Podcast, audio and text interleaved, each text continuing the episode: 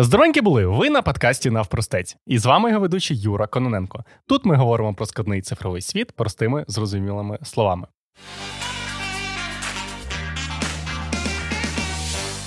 Сьогодні поговоримо про продуктову аналітику, як додатки розуміють, чи функціонал підходить користувачам чи ні, і як генерують нові ідеї на основі аналізу даних. А для цього в нас в гостях Лілія Луценко, продуктовий аналітик із фінтех компанії Vice, викладачка, лекториня. Е, Ліля, привіт. Привіт. Е, я всі твої регалії правильно назвав чи ні? Напевно, всі.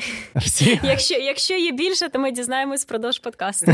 Добре, добре. Е, оскільки ми сьогодні говоримо про продуктову аналітику, я от думав довго, як почати цей випуск. Да, І я подумав, як е, зробити так, щоб він був е, користувачам простим корисним. Да? Не тільки які там займаються айтішкою, не тільки людям, які хочуть стати продуктовим аналітиком, а звичайним користувачам. Я так подумав: от я, наприклад, кожен день користуюся монобанком, кожен день користуюся інстаграмом. Вони функціонують вже класно. Ну тобто, мені в принципі задовільняє, я нічого нового від них не хочу. Е, Мене реально 90% функціоналу влаштовує. Е, в цих додатках є точно великі команди, які займаються продуктовою аналітикою, якимись ресерчами, ну такі, як ти, по факту, да, люди. Е, Як мені, як звичайному користувачу, може бути корисна твоя робота, якщо мене і так все в принципі в додатку влаштовує? Якщо ми говоримо про інстаграм, то користі ти небагато з нього почерпнеш, на мою uh суб'єктивну е, думку, але інстаграм е, більш зацікавлений в тому, щоб ти проводив більше часу там. Не е, витрачав його на те, щоб робити класні подкасти, а не те, щоб залипати в Reels. О, я дуже люблю залипати в Reels Stories. Reels Stories і якомога більше переглядав оголошень роботодавців. І я вважаю, що мета аналітика в інстаграмі виявити. Які фічі чи який функціонал більше конвертує юзерів, витрачати свій час і збільшує тривалість сесії, угу перший момент, і інший, е, переглядаючи що чи взаємодіючи з чим, користувач купляє. Тобто мета інстаграму змотивувати тебе витратити там свій час і свої гроші. uh А, І тому аналітика там трішки відрізняється від того, чим займаюся я, тому що в, наприклад, в Азі це більша історія про те, як е, змотивувати користувачів нам довіряти більше і обертати там більше своїх коштів, і як допомагати користувачам виконувати всі свої завдання з допомогою Вайзу. Там переказати гроші, отримати гроші, е, розплатитись карткою Вайзу. Е, це трішки інша історія. Ну так, да, я для цього вибрав, знаєш, приклад Монобанк. Е, там, хто не знає, Wise це фінтех-компанія, щось типу як Монобанк, це можна сказати Необанк, правильно? Так, так. Необанк, який. А що таке взагалі Необанк? Давай пояснимо. Таке необанк, напевно, це digital банк, в якого відсутнє відділення, але який виконує функції реального банку, угу. в того, якого є відділення фізичні, до яких ми вже так звикли. І е, Одна з переваг Необанку це в тому, що вони значно швидші за традиційні банки і дешевші, тому що вони повністю пере ну, свою бізнес-модель. Тобто вони роблять все digital, вони розробляють свої платформи для отримання переказу коштів за рахунок можуть собі дозволити досить низькі комісії, наприклад, Монобанку, перекази на картки інших рахунків. Е, власники Монобанку без власників карток Монобанку безкоштовні. Так Вайзу так само перекази в тій же валюті безкоштовні, і в інших валютах там мінімальна комісія через те, що ми повністю е, змінили підхід до того, як переказувати кошти. Е, і напевно традиційні банки вони менш гнучкі в цьому плані, тому що там є певні моделі. Е, є відкриті рахунки в різних країнах, і це займає більше коштів, більше часу що ми робить їх менш конкурентно спроможними в порівнянні з Монобанком чи в порівнянні з Вайзом. Угу, Я зрозумів. Ну, дивись, ми зрозуміли, що е, аналітика корисна е, для того, щоб е, там, як ти сказала, в інстаграмі, наприклад, щоб люди для проводили більше часу, купували. Це все корисно для бізнесу, для mm-hmm. додатку. Так само, я певно, ця аналітика працює і там в Азі чи в Монобанку. Да? Тобто аналітики аналізують, дивляться, чим люди, ну, типу, як людину там сконвертувати, щоб заробити більше грошей. Там, скоріше за все, не банки, е, ну я не знаю, як Вайс, але там Монобанк вони ж в основному заробляють на кредитах. Тобто не то беруть кредити, беруть, тобто беруть депозити спочатку на фоні цього видають кредити і заробляють гроші. А як мені, як дійсно як користувачу, от може бути корисно те, що хтось взяв і проаналізував додаток, і мені, наприклад, якийсь на фоні цього функціонал з'явився. От mm. я, я кажу, мене мене реально от влаштовує все. Мене в монобанку все влаштовує. Я можу перекласти гроші комусь, переслати, потрусити, стряхнути, все, що хочеш зробити. От е, як ти, як ти це бачиш? Ну, якщо тебе вже все влаштовує. На мою думку, це означає, що аналітики і ті, хто займаються розробкою продукту, оптимізували його до такого рівня, що е, немає user friction, типу, uh-huh. у тебе е, немає проблем для того, щоб знайти ту функцію, яка тобі потрібна, виконати певну роботу. І ну, це можна зрозуміти по твоєму фідбеку. І ну, я вважаю, там, чим там міг би потенційно займатися монобанк, якщо з точки зору user journey їх все влаштовує, то скейлити продукт до е, того, щоб відкривати нові фічі, чи виходити на нові ринки. Це чим би займався монобанк, умовно, якщо з User Journey все ідеально. Якщо з User Journey не все ідеально, то чим тут може допомогти Product Analytic? Подивитись, е, які, е, який функціонал найчастіше е, клікається користувачами, mm-hmm. І після якого кроку користувачі найчастіше йдуть, не закінчивши ту дію, яку вони хотіли зробити. Умовно, користувач натиснув на вкладку з карткою. Він хотів переглянути деталі картки, можливо, але там ми можемо бачити, що половина користувачів пішли. Або ми бачимо, що користувачі можуть відкрити кілька рахунків, і щоб переключатись між рахунком, їм потрібно там на чотири екрани е, перейти і переключитись, і потім зайти в інший рахунок. І ми бачимо, що досить багато користувачів на всіх платформах робить е, це переключається між рахунками, але це займає в них ну аж чотири екрани. І, можливо, спростивши цю user journey, ми і більшій кількості користувачів допоможемо знайти цю функцію і зробимо їх шлях і їх мету е, в нашому додатку швидшою і зручнішою. Ну, по факту, е, по факту, якщо мені зручно, це не факт, що комусь теж зручно. Да? Можливо, е, мені там людині, яка працює в АТІшці, дуже зрозуміло, як там дойти до того чи іншого екрану. А іншим людям не зрозуміло. І походу, ну так я наскільки зрозумів, та мета аналітика зрозуміти цю залежність, наскільки е, наскільки, як ти сказала, багато людей не доходить до кінцевої мети. Наприклад, людина хоче оформити кредит. Там я дійшов, е, круто оформив, але там 90% е, юзерів не доходять. І на фоні от вашої роботи ви можете побачити закономірність, що о, тут треба цей екран якось простити, е, чи можемо його прибрати. Давайте спробуємо прибрати, подивимося, як це вплине на скажімо так, конверсію в кредит. І прибрали круто, проаналізували знову і зрозуміли, що, наприклад, ця історія працює, і не тільки мені стало класно, і всім стало класно. Це одна з точок росту. Інша точка росту дивитись, що продукту приносить гроші, і як ми потенційно можемо розвивати продукт, чи відкривати щось суміжне для того, щоб е, користувачі там більше приносили умовно нам грошей, зважаючи на ту модель, яку ми обрали. Або там які сегменти користувачів е, більш всього чи менш всього користуються додатком, і порівняти це з тим, скільки вони е, платять чи там приносять нам певного ревеню. Е, для того, щоб знайти інсайти і кореляцію між поведінкою і ревеню, і як ми можемо вплинути на поведінку, щоб таким чином вплинути на ревеню. Це трішки інша історія в порівнянні з спрощенням екранів. І є ще третя історія. Коли ми говоримо, чи виходити на нові ринки чи ні, і можливо нам змінювати позиціонування всього додатку чи там всього продукту, дивлячись на те, як ним користується. Якщо там ми уможливили три функціонали, про той самий монобанк, умовно візьмемо, там є кредити, депозити, і можна відкрити картки і робити карткові перекази. Спростимо до трьох функцій, якщо ми бачимо, що в основному більшість користувачів у нас бере кредити і вони їх повертають, то можливо варто розвивати цю кредитну історію.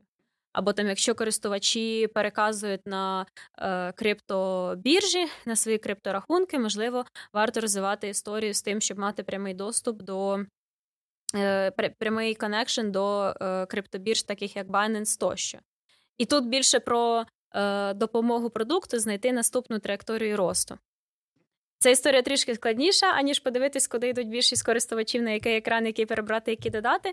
Але вона і цікавіша, і може більше користі принести продукту. То твоя робота заключається в тому, щоб проаналізувати, як користувач це user journey, да? типу, як користувач себе поводить в додатку, можна сказати, які в нього, я так розумію, що цей user journey, він може бути не один, їх може бути багато. Проаналізувати, які там кейси е, поведінкові є в додатку, і на фоні цього можна реально, як ти сказала, якісь гіпотези по розвитку бізнесу будувати. Так. Е, от в Монобанка не там з'явився, вже закрився, якщо чесно, Монобанк Інвест. Е, може, ти uh-huh, бачив, я навіть там трохи інвестував в акції, і цікаво, ну скоріше за все, вони.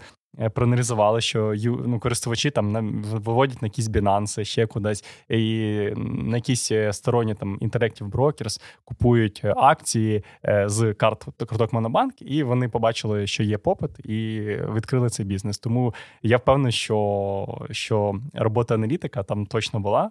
Е, в них дуже великі набори даних, uh-huh, які вони uh-huh. можуть бути е, можуть аналізувати. Е, а от ти як ти вважаєш, де більше набори даних? Монобанка чи Вайза? От на твій так, на твій на таку на скидку. Ну, Монобанк він функціонує лише на українському ринку поки що. Ну, Вайс більший? Да? Так, ну у нас десь 190 країн. Офігеть. Користувачі зі 190 країн. Тоді це риторичне питання. От, е, Але якби там Вайс починав з однієї країни, наприклад, з Естонії, то можливо їх би можна було порівняти між собою. Е, але я вірю, що якщо монобанк заскейлиться до більшої кількості ринків, то конкурент буде досить гідний. Так, ну це важко, це дуже складно вийти на. Ну е, дуже часто люди стикаються з такою проблемою бізнесу. Да? От саме коли вони е, чого всі починають з Америки, або там, наприклад, з Британії, або з якогось великого ринку. Тому що часто є така проблема, що якщо ти виходиш на якийсь локальний ринок, тобі потім дуже дуже в рази складніше вийти на якийсь глобальний ринок. От так само я чув було з уклоном, наприклад, вони вийшли на український український ринок, і вони зараз себе взагалі позиціонують як чисто український продукт. Вони не планують розширюватись, бо скоріш за все е, дуже складно вже вийти далі. Да? Тобто велика конкуренція, е, в тебе вже вся експертиза заточена на піте, як функціонує там той чи інший ринок, як думають ті чи інші люди. Наприклад, в Україні люди зовсім по-іншому думають, ніж е, думають люди в Америці чи думають в Британії. Вони зовсім на інші речі готові гроші витратити, зовсім інший середній чек. І така історія доволі складна. Тому оце я згадаю за те, що. Недавно дивився там один матеріальчик, да, і е, кажуть, що якщо ви хочете стартувати свій бізнес, то стартуйте його відразу на якийсь глобальний ринок, е, і це це типу правильна штука. Але і досвід треба інший зовсім. Треба так. шукати людей, які які цим займаються. Глобальний... Так, так, так. І якщо там зайде продукт на глобальному ринку, то він зайде всюди в інших країнах. Так, да, ну це це реально складніша історія.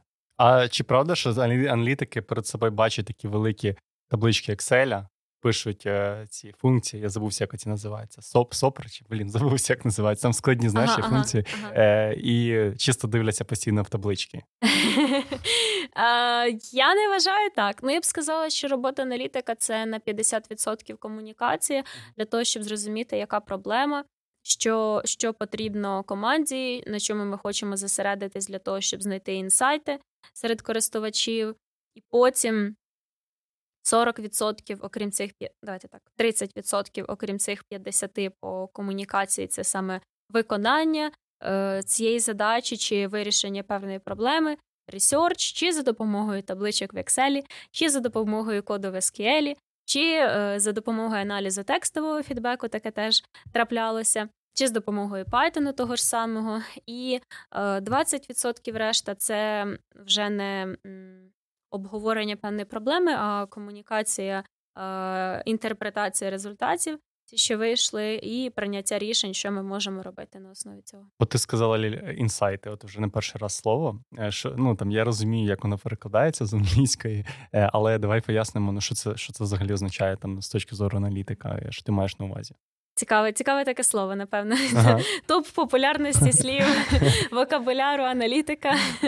Та ну взагалі дуже популярний є. Я зловив інсайт. Да, але да, це да. трошки, ну, мабуть, е, ну, схожі, але трошки різні речі uh-huh, водночас. Uh-huh. От можеш, будь ласка, що ти в це вкладаєш?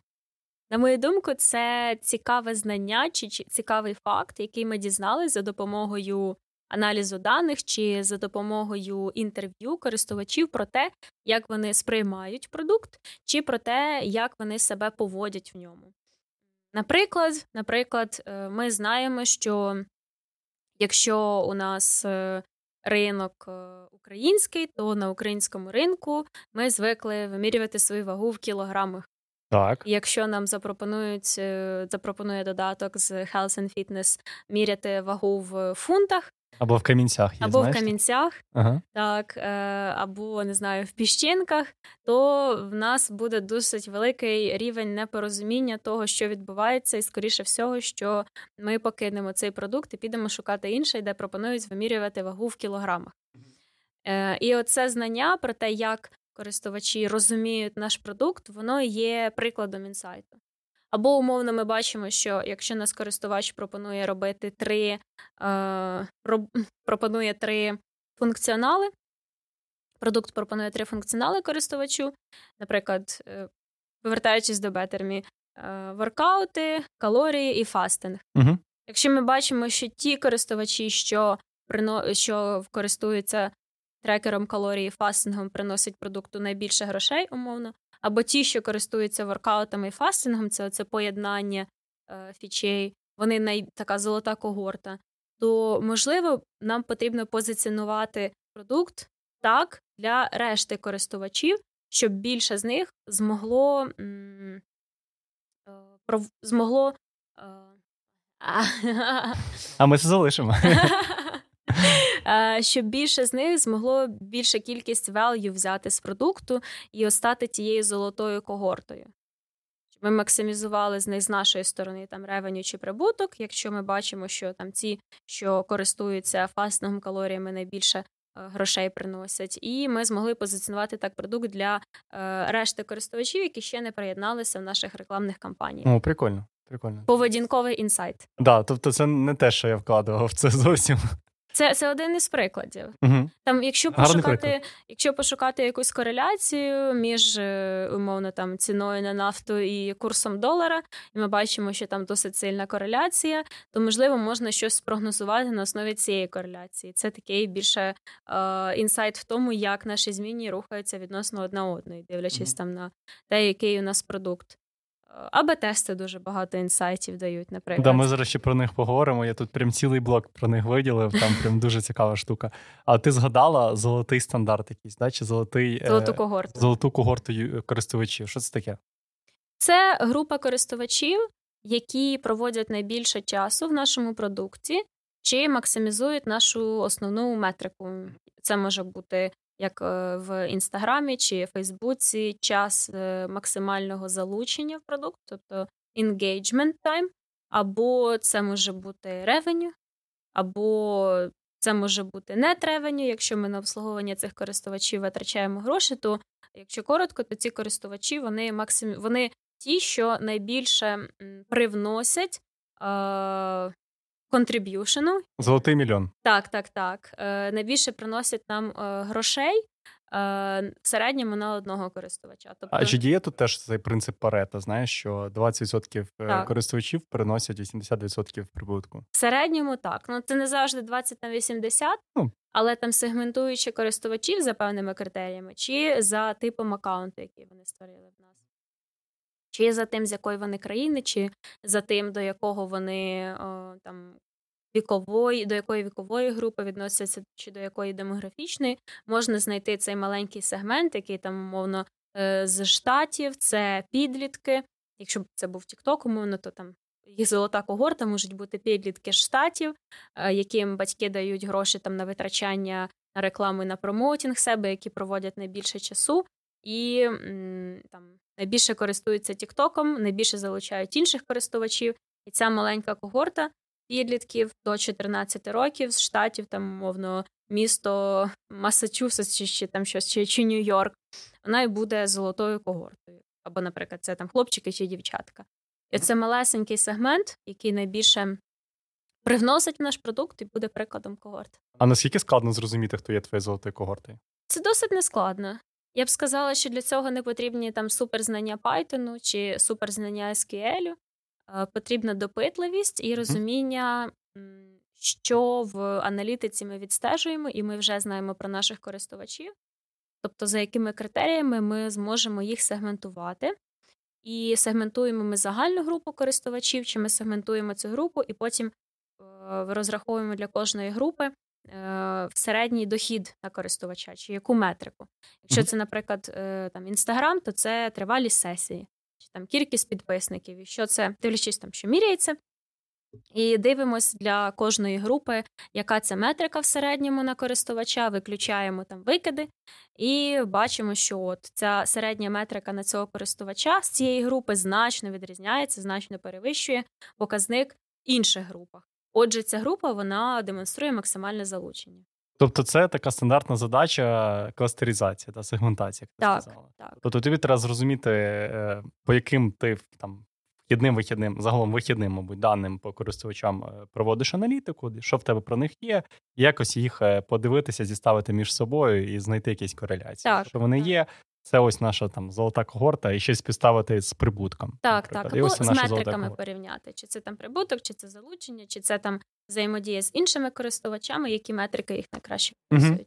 От я для мене слово метрики дуже, скажімо так, цікаве. Я, я раніше не знав, що це означає. Мабуть, в років 20 я не знав, що це означає.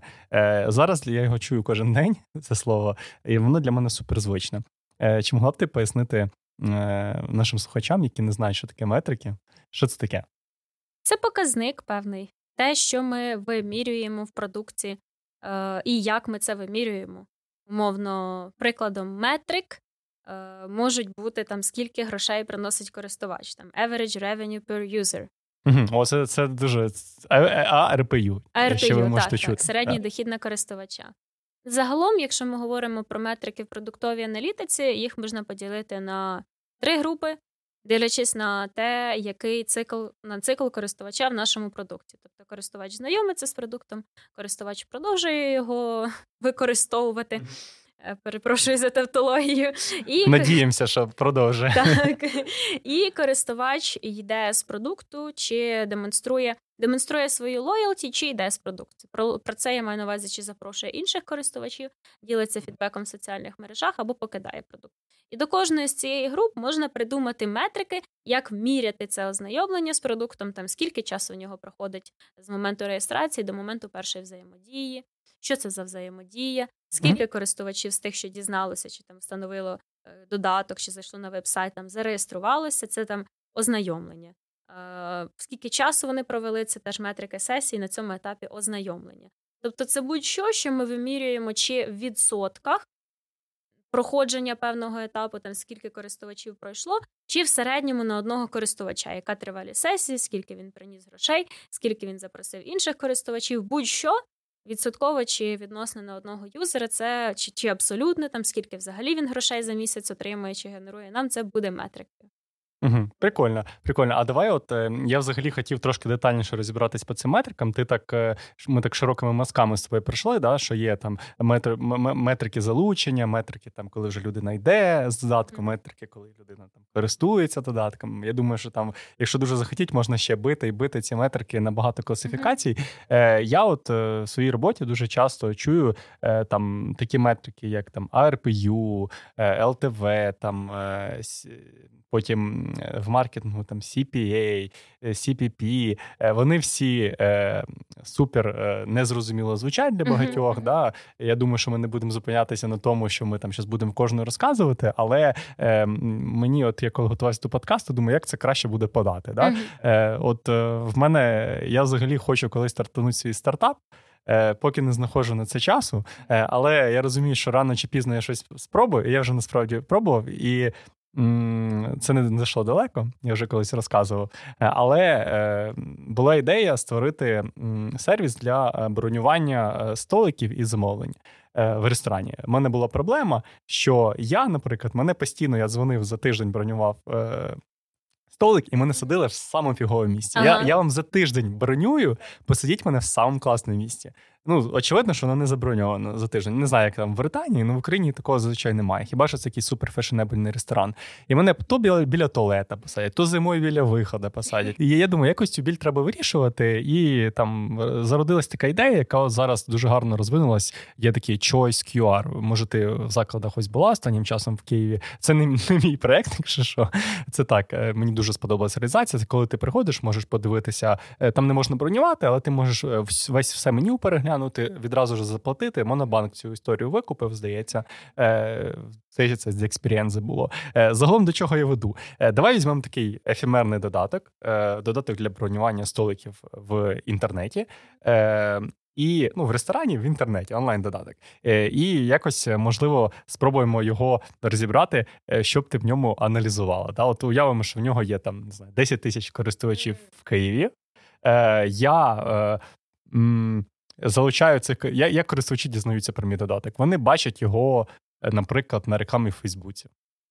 Так. Типу, забронюй столик. Так, так. От які типу, як би ти рухала цей додаток з точки зору от аналітика? Як би ти що ти аналізувала, е, щоб покращити скажімо так? Я, я моя ціль заробити більше грошей, отримати більше користувачів, щоб їм було зручно користуватися. Ну давай, давай більше грошей заробити. Більше грошей. Да. Ну, гроші ми беремо з е, середнього. З плати за бронювання чи там середньої транзакції? Е, Давай ми ми гроші беремо з до, речі, гарне питання. За підписку.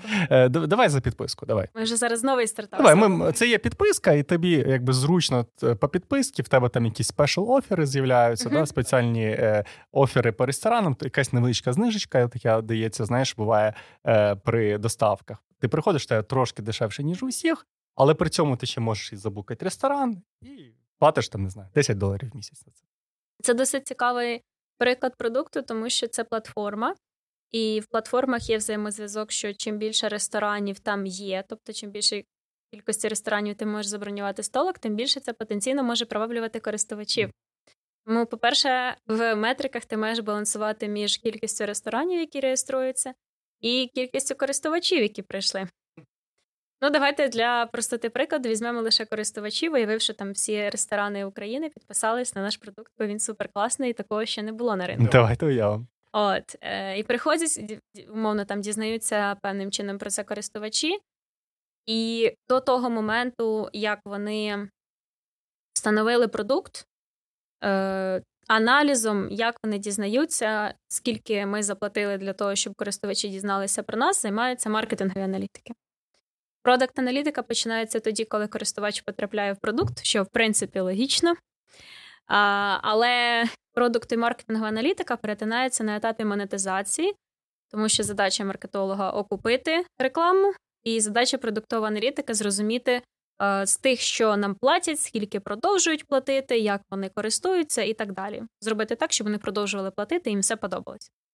І, умовно, повертаючись до нашого прикладу, користувач прийшов на додаток, ми можемо розбити тут етапи активації з моменту того, як він перший раз зайшов, до того, як він забронював перше, як він здійснив перше бронювання столика. Але трошки детальніше, що таке активація. От... Е, так, так, так. Е, І цей етап з того моменту, як він перший раз зайшов до нас продукт, чи це буде вебсайт, чи це буде додаток, до того моменту, як він зробив перше бронювання столика, це і буде активація. Угу. На мою щось думку, так. Meaningful interaction, я таке чув. Так, да? так.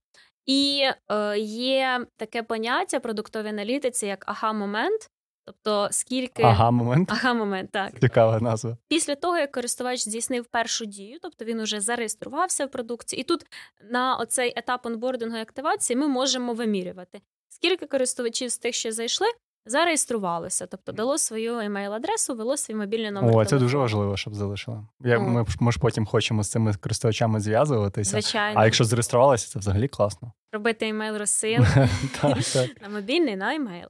Е, із тих, що зареєструвалися, скільки з них е, знайшло столик і зробило перше бронювання. Це буде конверсія з реєстрації в активацію.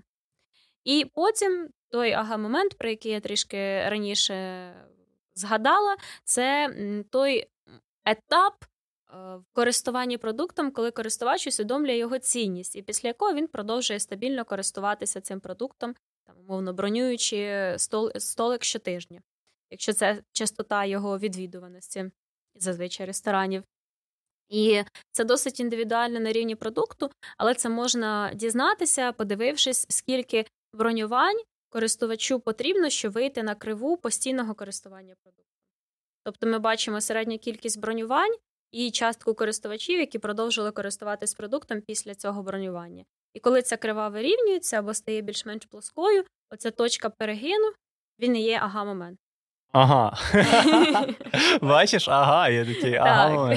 Так, тобто по осі X е, у нас буде скільки користувачів продовжило користуватись після цього бронювання наступного разу, і по осі Y у нас буде середня кількість бронювання. Це точка перетину. Це буде ага моментом. Дуже велична назва. Мені прямо реально самому захотілося сказати ага. Е, І от е, я щойно такий е, не сказав, що це інсайт, але це прям е, дуже така цікава інформація, як на мене, на яку я зверну увагу, те, що ти сказала, е, що тебе може бути суперкрута реклама, в тебе може бути там суперкрутий додаток, але людина, скачавши його, може ним навіть не покористуватися. Вона просто може її хтось відволік. Е, Ще щось відбулося, вона по якійсь причині не покористувалася, і дуже важливо спонукати цього користувача зробити якусь дію, на яку ну яку ти хочеш щоб зробив. Щоб він відчув дійсно е, оце цінність цього додатку. Да? І е, от як по твоєму досвіду, зазвичай е, оці користувачі, які ну, внесли якусь для себе цінність, зробили цю активацію, вони вже потім з набагато більшим шансом так з додатком залишаються. Повернуться. Ніж повернуться. Це залежить від е, use case, тобто і від типу користувача. Є користувачі, які приходять в продукт і знаходять, які, наприклад, приїхали, в них немає там ресторанів, вони там живуть десь в місті без ресторанів, називаємо це так. І вони теж потенційно можуть бути нашими користувачами, коли вони приїжджають в Київ, і їм потрібно зустрітися з друзями, чи там з колегами, чи там на якусь зустріч. І вони приїжджають в Київ раз в рік. Вони скачали наш продукт, забронювали столик, е, сходили в ресторан, поїхали назад, там кудись, не знаю, в ліс чи чи ще кудись. От, е, І вони в принципі, вони не пішли з нашого продукту назавжди, тому що наступного року, умовно, вони до нас повернуться. Але це різна частота. Так? І потрібно подивитись, е, для е, яка більшість користувачів, з якою частотою вони використовують продукт. Е, яка буде нормальна поведінка, і потім дивитися, скільки користувачів продовжує з цією частотою, оптимізувати вже щоб більше користувачів на цій на цьому ж рівні частоти. Але в аналізу того, там чому йдуть користувачі, потрібно ділити їх на сегменти за хоча б очікуваною, чи там зрозумівши, Чому пішов користувач, які є вхідні дані, ділити на сегменти, яка в них може бути частота користуванням, тому що не завжди це там раз в місяць чи раз в тиждень. Юзкейси можуть бути дуже різні. Да, це називається здається ретеншн англійською, да, тобто наскільки користувач там довго залишається в додатку, і Дійсно, е, мені, мабуть, як додатку, те, що людина раз в рік е, користується, мабуть, класно, uh-huh. вона лояльна, але, мабуть, мені це не приносить таких там коштів. Так. І він, ну, ця людина, скоріше за все, не може оцінити, наскільки круто я там його щоденно роз, розвиваю. Я так розумію, що для багатьох додатків це різні показники, тобто можна оцінювати retention там оцей другого дня, я знаю, там якоїсь тижнево. От як зазвичай оцінюють? Наскільки оцих під ретеншені його б'ють загалом. Зараз це розповім, тоді до мене ніхто на лекцію не прийде. Послухають підка- подкаст і скажуть, ми вже все знаємо. А, Ну, якщо говорити про retention, то він досить відрізняється від е, типу продукту і очікуваної частоти користування. Тобто, якщо це продукт для того, щоб схуднути, Е, чи там досягти певних фізичних результатів, то якщо ми будемо займатися один раз в місяць, скоріше всього, то ми не матимемо результатів таких, як би хотілося, і очікувана частота. Рекомендовано це робити це кілька разів на тиждень, або хоча б там раз на тиждень, але щоб це було регулярно, умовно. А, Тому тут може бути тижневий ретеншн потенційно. Якщо ми говоримо про фінансову. Індустрію, про фінансові технології, то я не плачу за квартиру кожного тижня, умовно. Угу. Слава Богу. От Я плачу за неї раз в місяць. Так. так само там я переказую своїм батькам кошти умовно, коли коли вони почнуть їх приймати, то я почну їх переказувати раз в місяць так само. І оця робота, яку я хочу зробити в продукті, вона відбувається не щотижнево, а кожного місяця. І тому тут є сенс міряти retention щомісяця. Якщо ми говоримо про медитації чи звичку читати, то можливо тут буде retention щоденний, або, наприклад, додаток для того, щоб логувати свої витрати і там контролювати свій бюджет. Так, то є такі. Там раз в тиждень за всі сім днів не можна запам'ятати, що ти коли витрачаєш, і там, наприклад, ем, людина логує щодня, скільки вона на що витратила. Тому тут є сенс вимірювати щоденний retention. Угу. От в мене є retention, там не знаю. Ну, якийсь, я зрозумів, що для мене тижневий retention окей. Да? Тобто, що для мене користувач там раз в тиждень ходить в ресторан, uh-huh. е, користується мною раз в тиждень. Це цілком нормальна історія. Да? Раз в тиждень ходити в ресторан, якщо у вас е, там є вільні гроші. Е, Що далі? Ну, типу, ходить uh-huh. до мене користувач раз в тиждень. Супер. Що мені далі, що мені ще можна аналізувати?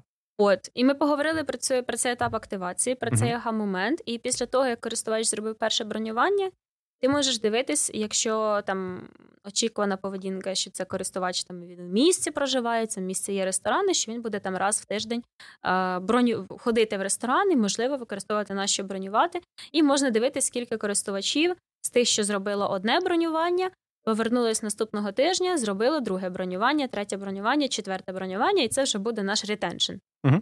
А, І а, той момент, там скільки їм потрібно зробити бронювань, щоб стати постійними користувачами, це і буде цей етап ага-моменту, коли ми дивимося, що ага, їм потрібно там перші три тижні зробити там два чи три бронювання за результатами нашого аналізу, скільки вийшло. І от ми спонукаємо їх зробити ще одне бронювання, знаючи, що якщо вони зроблять два бронювання, вони з більшою ймовірністю усвідомлять цінність продукту і повернуться в нього наступного тижня чи наступного місяця. Це ми поговорили про ретеншн. Окрім цього, окрім ретеншена, в нашому е, суперуспішному продукті е, ми ще можемо міряти, скільки він там customer loyalty чи customer е, feedback, customer happiness. Угу. Я зараз Скільки щасливий. Так, так, так. Є от дуже велика. Як, як, Чи можна виміряти щастя? Можна виміряти щастя. А можна як аналітик, скажи.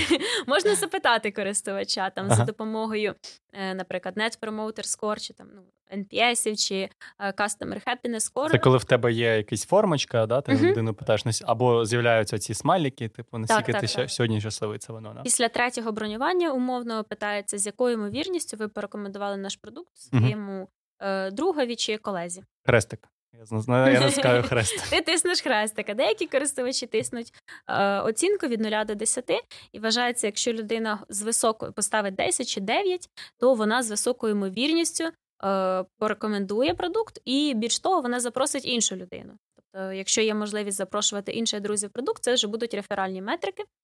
Е, І ну, є там такий Є таке припущення, що ті, що з високою ймовірністю нам ставлять там 9 чи 10 цій формочці, вони справді більше запрошують інших. І це вже буде customer happiness, customer loyalty. Тобто він може користуватися продуктом не раз в тиждень, а раз в місяць, але він може повертатись кожного місяця раз в місяць і приводити інших користувачів. О, це взагалі шикарно. Так, так, це цікава історія. А а як е, міряти, от е, скільки користувач мені взагалі грошей приніс? Грошей приніс. Е, ну, ми ж логуємо користувач, який користувач е, за що платить і скільки. Ну так, так. Просто і... збирати ці дані і плюсувати.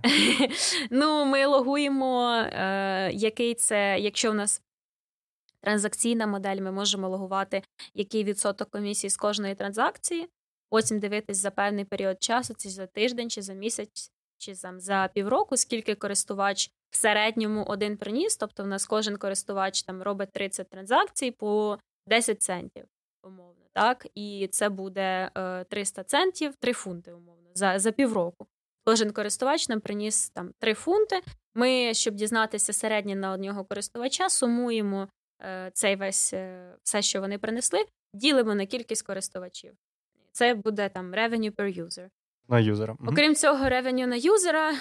Якщо нам цікаво, ми можемо порахувати чистий дохід, тобто відмінусувати те, що ми на них витратили за допомогою реклами, відмінусувати те, що ми на них витратили, якщо ми там customer support на них якийсь був.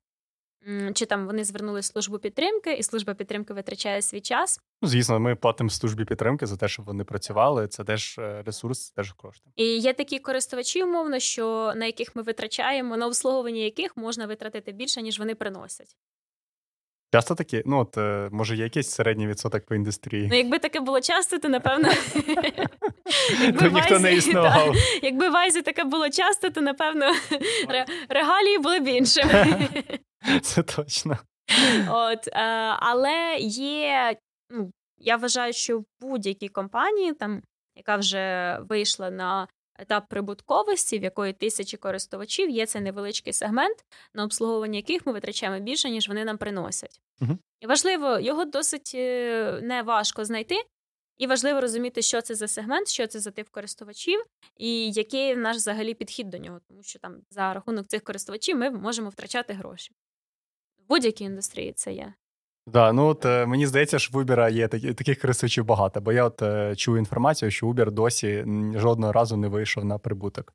Да, Вони, е, як виявляється, вони у них така бізнес-модель. Е, ну, Вони вони е, в них вкидують гроші, в них дуже вірять, але вони поки не виходять на прибуток. Інвестори це розуміють, що вони не вийдуть на прибуток. Не знаю, чи це на фоні того, що там вони дуже багато юзерам типу віддають гроші, там на customer support видаляють, виділяють кошти. Мабуть, не не тільки через це, а через інші. Я чув, що вони чекають еру. Е, коли з'являться self-driving cars, так, коли автономні автомобілі з'являться, і вони тоді, типу, будуть самі круті, самі топові, вони зараз це дуже багато коштів вкладають, і тоді вони почнуть заробляти. Тобто вони зараз не заробляють, а тоді почнуть е, заробляти. Якось так. Цікаво, цікаво. Ну це залежить від мети компанії. Та є такі там North Star метрики, і напевно в Uber North Star метрика це там. Не revenue per user, чи там не mm. revenue per user, а там кількість користувачів чи частка ринку.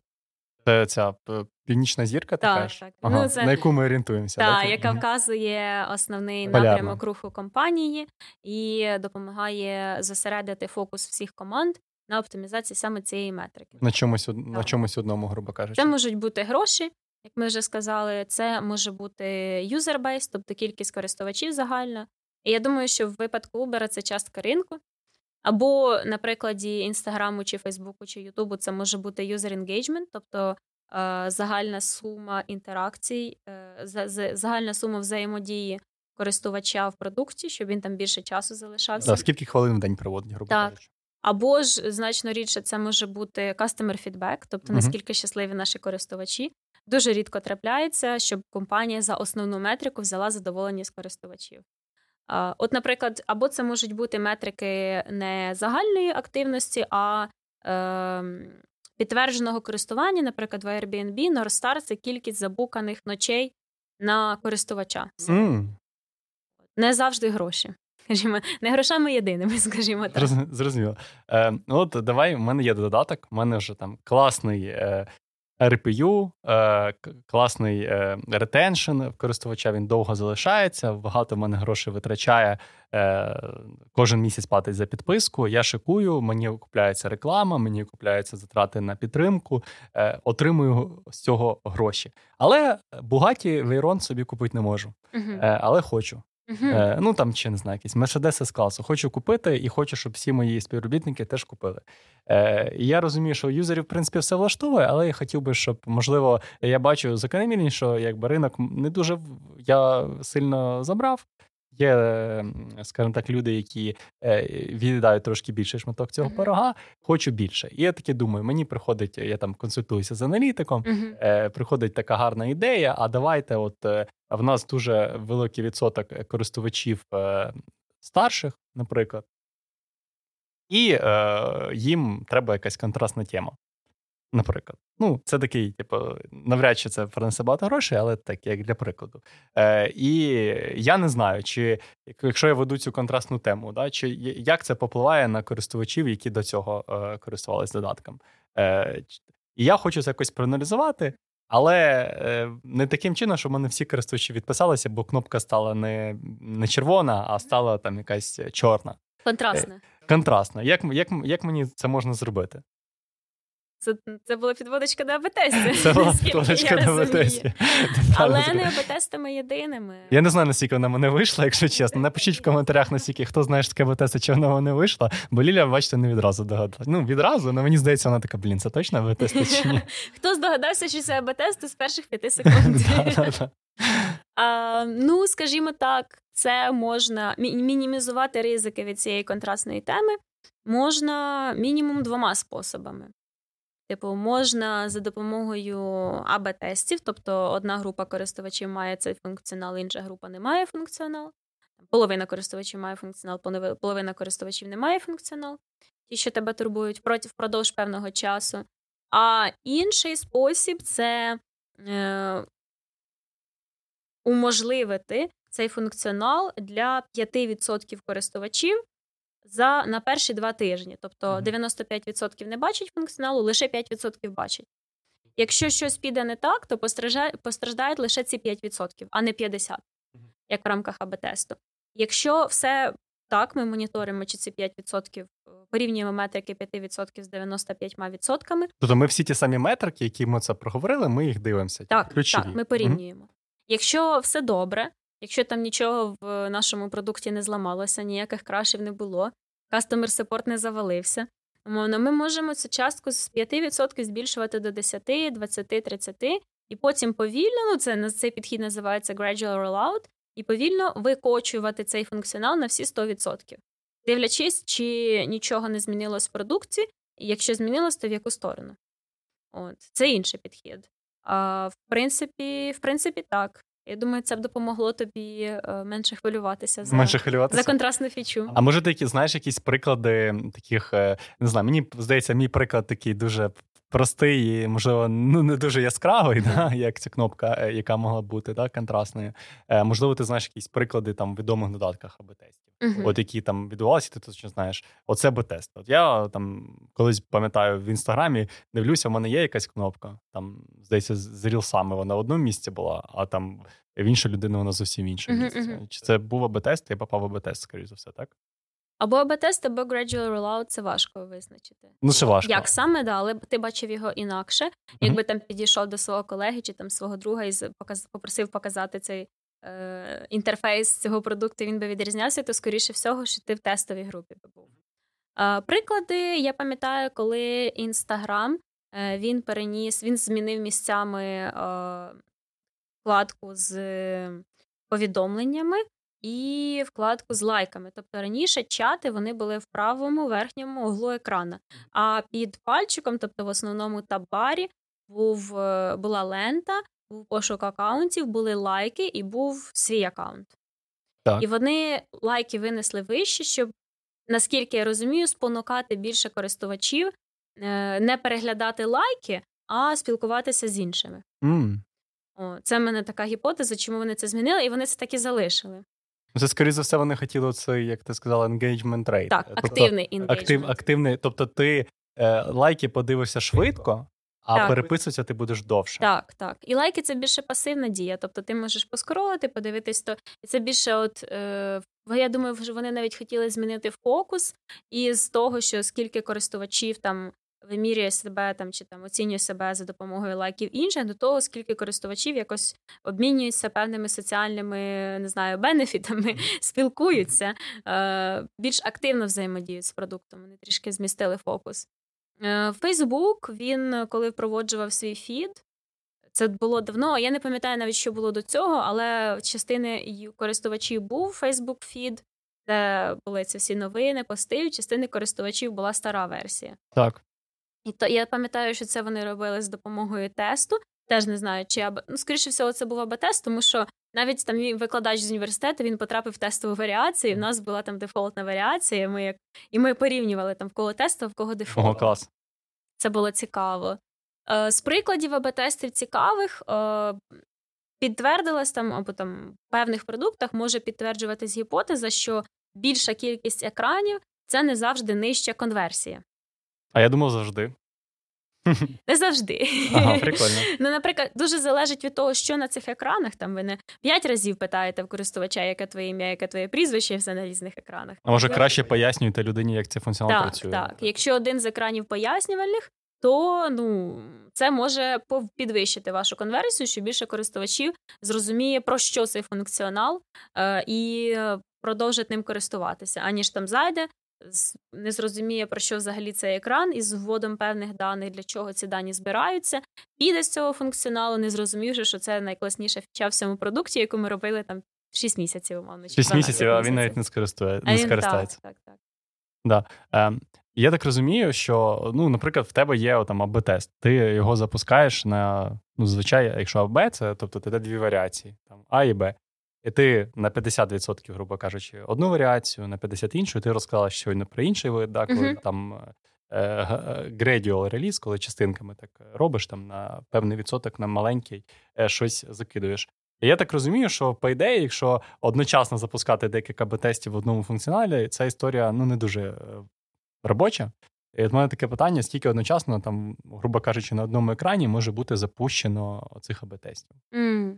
Бо я чув, що колись Google запустив А, Б, С, Д, Е, Е, Є, там, коротше, якийсь тест е, на всі літери mm-hmm. алфавіту е, на відтінок синього кольору якоїсь літери Google в якомусь сервісі. Або посилання. От я я бачила АБ-тест, посилання. посилання. Ми тестували колір лінки, яка веде на сайт. Чи щось Чи колір лінки, да. Ну, що, якийсь колір, десь вони тестували. І, типу, я подумав: ну, скільки треба от взагалі часу, з їх трек-користувачів, щоб ці 40 варіацій якось можна було між собою порівняти. Чи от давай так, чи в Google достатньо користувачів, щоб вони могли сказати, що оцей тест успішний, ця варіація успішна, чи ця не успішна. Mm-hmm. Для такого моменту, де 40 варіантів в тебе mm-hmm. на в одному місці. Я думаю, що Google може собі це дозволити. Дивлячись на те, там, що в них там не знаю, мільярд користувачів, я чесно не знаю. Я але думаю, не менше. Не. Досить досить багато користувачів. Е, Кількість користувачів потрібна. Тобто, АБ-тестів може бути хоч і 5 на одному екрані. uh Це вони це окей. Е, але потрібно, щоб в кожній із варіацій, тобто, якщо це 5 АБ-тестів, то в нас е, буде по дві варіації, то це в нас буде по кілька десят е, чи там десяток цих підгруп. Потрібно, щоб в кожній групі цих сегментів там була достатня кількість користувачів, щоб результати були значущими. Де взяти цю достатню кількість користувачів? Там у нас є базова конверсія, яку ми хочемо на цьому екрані покращити. Воно там е, конверсія, клік в кнопку Continue, якщо це пояснювальний. Окей, там клік кнопку Continue, у нас там 5%. Хочемо 100%. Так, ну або там 10, 10. відсотків хочемо підвищити у два рази. І розрахов... ну, ми бачимо, яка базова конверсія, і розуміємо, на скільки мінімум ми хочемо її покращити. Е, Визначаємо показники значущості, це трішки там е, альфа-бета, от е, штуки про рівень надійності. Альфа, бета, розкажи би щось. Навіть. False positive, false negative. Ага, false positive. А давай розкажемо. Так, щось таке. Е, ну це, е, якщо ми говоримо про альфа, це е, частка е, від усіх кейсів, е, коли ми говоримо, що різниця є, але насправді її не існує. Угу. Тобто ми е, дані дані якось ну, неправильно були зінтерпретовані. Так, так. Ну, от приклад такий, коли е, чоловік прийшов на обстеження, ми зробили йому УЗІ, і ми говоримо, що чоловік вагітний, але насправді це не так. Ага, окей. Зрозуміло. Це false Це дуже гарний А є false negative, коли вагітна жінка приходить на УЗІ. Ми говоримо, що е, вона не вагітна, але насправді це насправді вона вагітна. І таке буває. Тобто ми говоримо, що результату немає, насправді він є. Угу. От і рівень false positive, там як стан, як за стандарт береться, що там 5 лише із усіх випадків, лише в 5% е, ми даємо 5% ймовірність того, що результату насправді немає, але ми говоримо, що він є, тобто 5% похибки. Тобто ми закладаємо якусь так, похибку так. на, на цей момент. А в false negative ми закладаємо 20% похибки. Ого. Це стандарт. Ага, я не знав про такі відсотки. Е, І ми виставляємо зазвичай там можна брати false positive, якщо ми хочемо просто максимізувати точність, ми можемо брати 1% похибки і там з 90, мати 99% впевненість. Виставляємо ці параметри. Відповідно, false positive, false negative. Можу поділитися лінкою на калькулятор, якщо цікаво. Давай, давай. Е, виставляємо ці параметри. в опис. Да. Так, вводимо там базову конверсію покращення, і нам розраховує мінімальну кількість користувачів в кожній групі. Якщо ми запускаємо 5 тестів, 5 тестів по дві групи це буде 10 груп. Е, якщо сума, ну, типу, це в нас розмір однієї групи, то розмір двох груп це там вибірка мінімальна для всього АБ-тесту. Якщо в нас вистачає на цьому екрані юзерів, щоб розділити їх на 10 груп, і в кожній групі буде ця мінімальна кількість користувачів, то ми можемо запускати ці 5 АБ-тестів. Умовно. Угу. Зрозуміло. Тобто Google, в принципі, собі міг це дозволити. е, бо в нього дуже багато користувачів. Так, в нього була велика кількість трафіку на угу. цій сторінці. І на цьому екрані має бути достатня кількість трафіку для проведення певного е, АБ-тесту чи кількох АБ-тестів. А як зрозуміти, скільки тобі треба трафіку? Ну от нам за допомогою цього калькулятора розрахувало, скільки мінімум користувачів має бути в кожній групі. Ага, тобто воно залежить від кількості варіацій. Тобто, чим так. більше варіацій, тим більше тобі треба користувачів. І від кількості варіацій, ага. і від того, наскільки точними ми хочемо мати результати, mm. і від того, яке покращення в конверсії ми очікуємо. Ага, блін, це якийсь прям магічний калькулятор. Магічний. Блін, круто, круто. Перевіряйте посилання до подкасту. Да, ми його залишимо точно, так. ну прям прям, прям магічний. А от ми трошки заговорили про от про те, як тести між собою взаємодіють, да? що це можуть бути A, B, C, D варіації. А чи можуть вони між собою якось конфліктувати?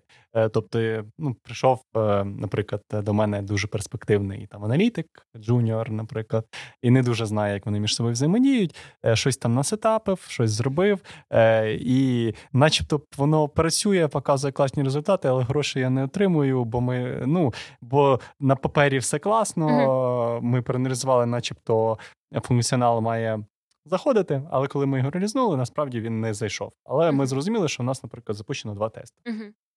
Як вони можуть між собою конфліктувати? Чи ну от коли варто, коли не варто їх запускати між собою, саме там в якомусь суміжному функціоналі? Вони можуть перетинатися, а конфліктувати можуть, коли один АБ-тест, не знаю, говорить юзеру, не знаю, купи хліб, а інший говорить купи молоко. І користувач такий так, і користувач потрапляє в обидві ці варіації і не розуміє, що від нього хочуть. А, Але, наприклад, ну я не знаю, коли це буває. Ну, з точки зору функціоналу, головне, щоб вони конфліктували. Але якщо ми запускаємо два АБ-тести на один і той же екран. Це означає, що користувач, якщо ми в одному АБ-тесті тестуємо розмір шрифту, в іншому АБ-тесті тестуємо колір, то буде чотири групи користувачів. Угу. Тобто ну, буде три групи користувачів. Треба калькулятор. Буде буде три групи користувачів. Ні. Перша група користувачів, де для яких нічого не змінилося, вони будуть і в одному АБ-тесті, і в іншому, типу mm-hmm. контрольна. Друга група користувачів вони будуть, е, де змінився лише шрифт. Ні, буде чотири групи. Е, де змінився лише шрифт, інша група, де змінився лише колір. І от четверта група це буде для яких змінився і шрифт, і колір. Тобто тут перетнуться два тести. І таким чином потрібно аналізувати вже на чотири групи розбивати всю нашу вибірку на цьому екрані, тому що ми ж вилили на два АБ-тести, і міряти метрики для цих чотирьох груп. Якщо нічого не змінилося і грошей так само мало, означає, що покращення ні з точки зору шрифту, ні з точки зору кольору, ні з точки зору двох, вони не принесли значущого результату. Ну да, а значущість ми визначаємо самі. Ну, типу, що для нас це. Ну, значущий, я зрозумів, що це, е, грубо кажучи, є гроші, там є конверсія, це круто, і хоч якесь покращення. Mm. Е, Немає не стать значущо, немає в плані нейтрально, коли mm. не, не стать значущо. Ну, теоретично так. Е, Якщо трішки е, уточнити, то, наприклад, в тебе RPU на користувача коливається з дня в день. І якщо покращення в тестовій варіації, ну це якщо там простими словами говорити, якщо покращення вони е, більше, ніж ці коливання, е, там на певний відсоток, е, на який ти там захочеш, і воно переважає ці standard deviations, то результат, якщо ми міряємо гроші, він може вважати значущим. В конверсії це легше міряється, тому що є різниця в конверсіях і кількість юзерів, які на першому екрані перебувають, тут легко розрахувати значущість. Теж треба дивитися, чи немає коливань великих е, впродовж цього АБ-тесту. Але, ну, наприклад, ну, на, на моє розуміння, значущість це коли е, результат, той, який в нас є, він вищий, ніж е, коливання в метриці, спостережування для дефолтної варіації впродовж всього тесту. Що ми говоримо про гроші чи про обсяги? Зрозумів, зрозумів, приблизно зрозуміло. А чи можемо ми завжди орієнтуватися тільки на от метрики, на дані, чи можливо можна орієнтуватися ще на якісь речі? Ну, я не вважаю, що продуктовий аналітик зараз таке контроверсійне контроверсійне речення. А, Я не вважаю, що продуктовий аналітик потрібен кожній компанії і кожному стартапу. Типу, коли стартап хоче вижити і зробити так, щоб LTV був вищий, ніж КАК, і вийти в прибутковість, ніж Customer Acquisition. А, Customer Acquisition. Е, е, Коли стартап хоче вижити і мати прибуток від користувача вищий, ніж витрати на нього, то продуктовий аналітик поки що не потрібен. Тут можна розрахувати все і без нього. А коли ми хочемо зрозуміти, там, як користувачі вже себе поводять, ми напиляли кучу функціоналу, який вони використовують, то тут, в принципі, продуктовий аналітик і потрібен, тому що ця людина вона повинна е, аналізувати ці речі. Чи ти питав про щось інше? Ні, про це, про це. Ну тобто, про продуктов... ну я мав е, на увазі, е, там ти розказав про продуктового аналітика, можливо, там є інші якісь способи, знаєш, е, е без аналізу даних. Ну, от mm. я знаю, що іноді проводять е, інтерв'ю з користувачами. Uh-huh, це по суті uh-huh. теж аналіз, ну там не аналіз великих якихось даних. Тобто, це аналіз трошки трошки інший. Да? Тобто, чи займається таким от продуктовий аналітик, наприклад, тобто, чи завжди він аналізує тільки дані? Можливо, він ще щось аналізує.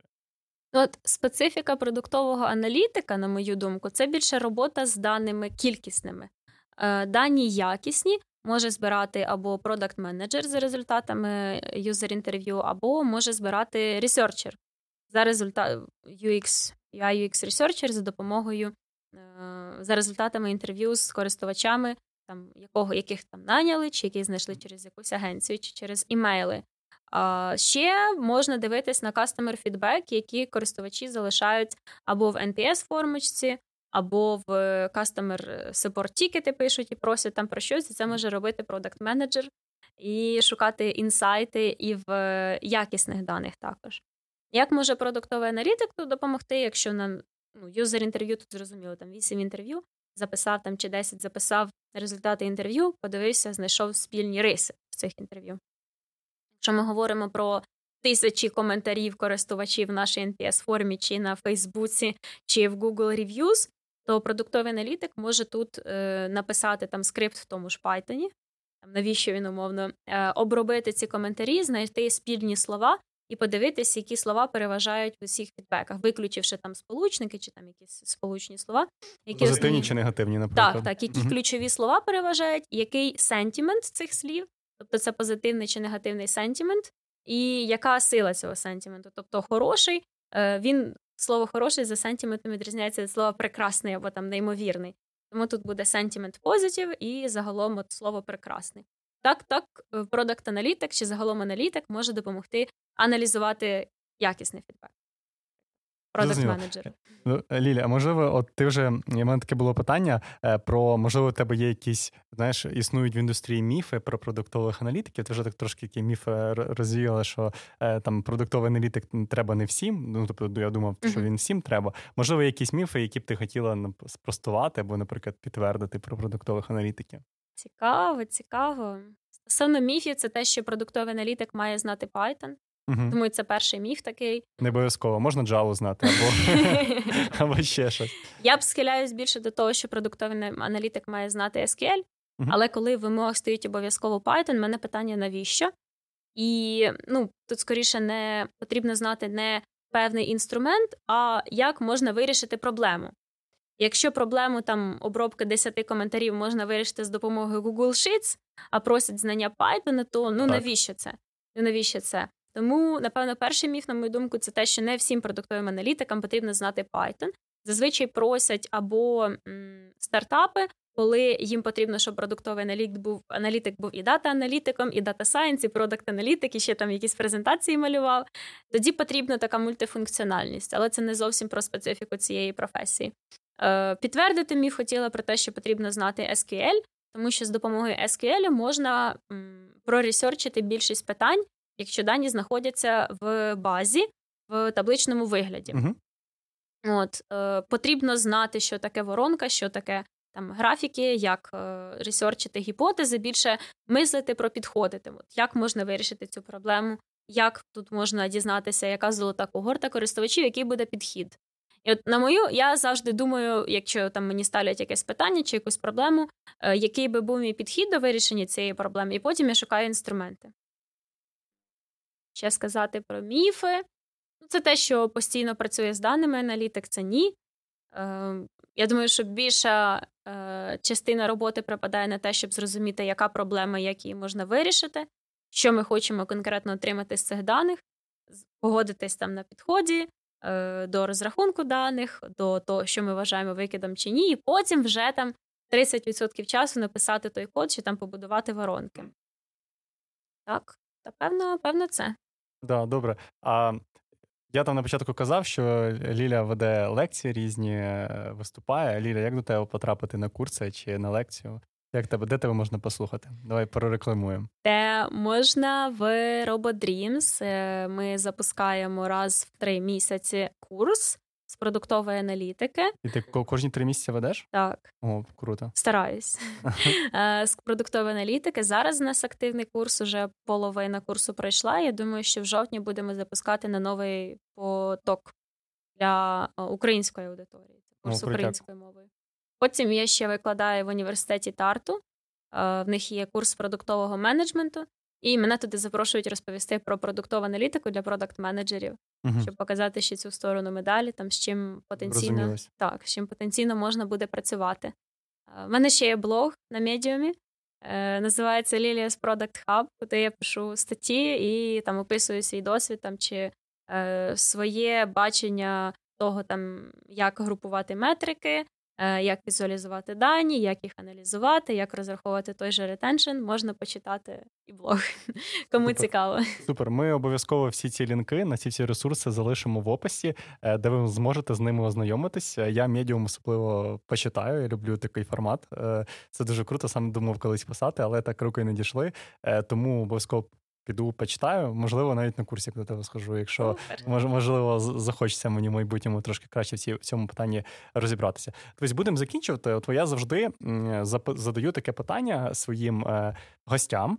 Е, задаю таке питання: порадь, будь ласка, якийсь фільм, можливо, можливо, ти знаєш, е, ну що що ти любиш? Може, ти книжки любиш читати, чи статті, чи якийсь ресурс корисний на тему продуктової аналітики. Я, як я вже зазначила, медіум медіум лекції. Як я вже зазначила, основна частина часу е, в роботі аналітика припадає на розуміння підходів і розуміння того, як можна допомогти продукту, чи яку яку е, фазу продукту обрати, щоб знайти точку росту. І от е, я вважаю, що досить корисно читати книжки з розвитку продуктів, де описується і аналітика також. Наприклад, е, Cold Start Problem книга, або Lean Analytics, типу, як Lean оптимізувати uh-huh. аналітику під етапи розвитку продукту. Мені ці книги досить допомогли свого часу. Є ресурс, який зветься HackerRank, де можна вчити і практикувати SQL, вирішуючи реальні задачі. О. Ще й перевіряють. Це все безкоштовно. Взагалі супер. Е, І є сайт Kaggle, де є датасети. О, я це знаю сайт. Я використовую. І Uber туди завантажує свої дані, і Google, наскільки пам'ятаю, завантажує свої дані. І де аналітики, чи там Data Science аналітики, чи там будь-хто на прикладі цих датасетів тренуються вирішувати певні проблеми, сегментувати користувачів і публікують свої рішення. Чи в Python, чи там SQL, код, чи ще щось. Тобто можна і самому потренуватись на датасетах і подивитися, як це інші люди робили. Досить цікаво. В них ще плюс є ці змагання, типу компетішени, де можна організовувати команди і там змагатись, хто придумає найкраще рішення до там кластеризації сегментувач... Е, кластеризації користувачів чи там розрахунку ретеншн. Це досить цікаво. Ці ресурси, в мене ще кілька подкастів, я поділюсь лінками. О, все залишимо. От про аналітику. Подкастів досить мало. Що скажу більше продуктових подкастів, де і описується аналітика також, але суто-суто про аналітику знайшла парочку, теж поділюсь. Супер, супер. Е, добре, Ліль, дуже тобі дякую, що завітала. Було мені особисто дуже корисно. Я сподіваюся, що нашим слухачам теж е, було як мінімум така е, хвилинка, точніше, годинка, яка хвилинка ерудиції такої. Дякую, що завітала, було реально приємно. Супер, дякую за запрошення. Мені теж е, бажаю успіху розвитку подкасту. Ставте лайки, пишіть в коментарях, можливо, є якісь запитання. З задоволенням відповім. Да, Я все адресую, Лілі. Так, чи допоможу і успіхи.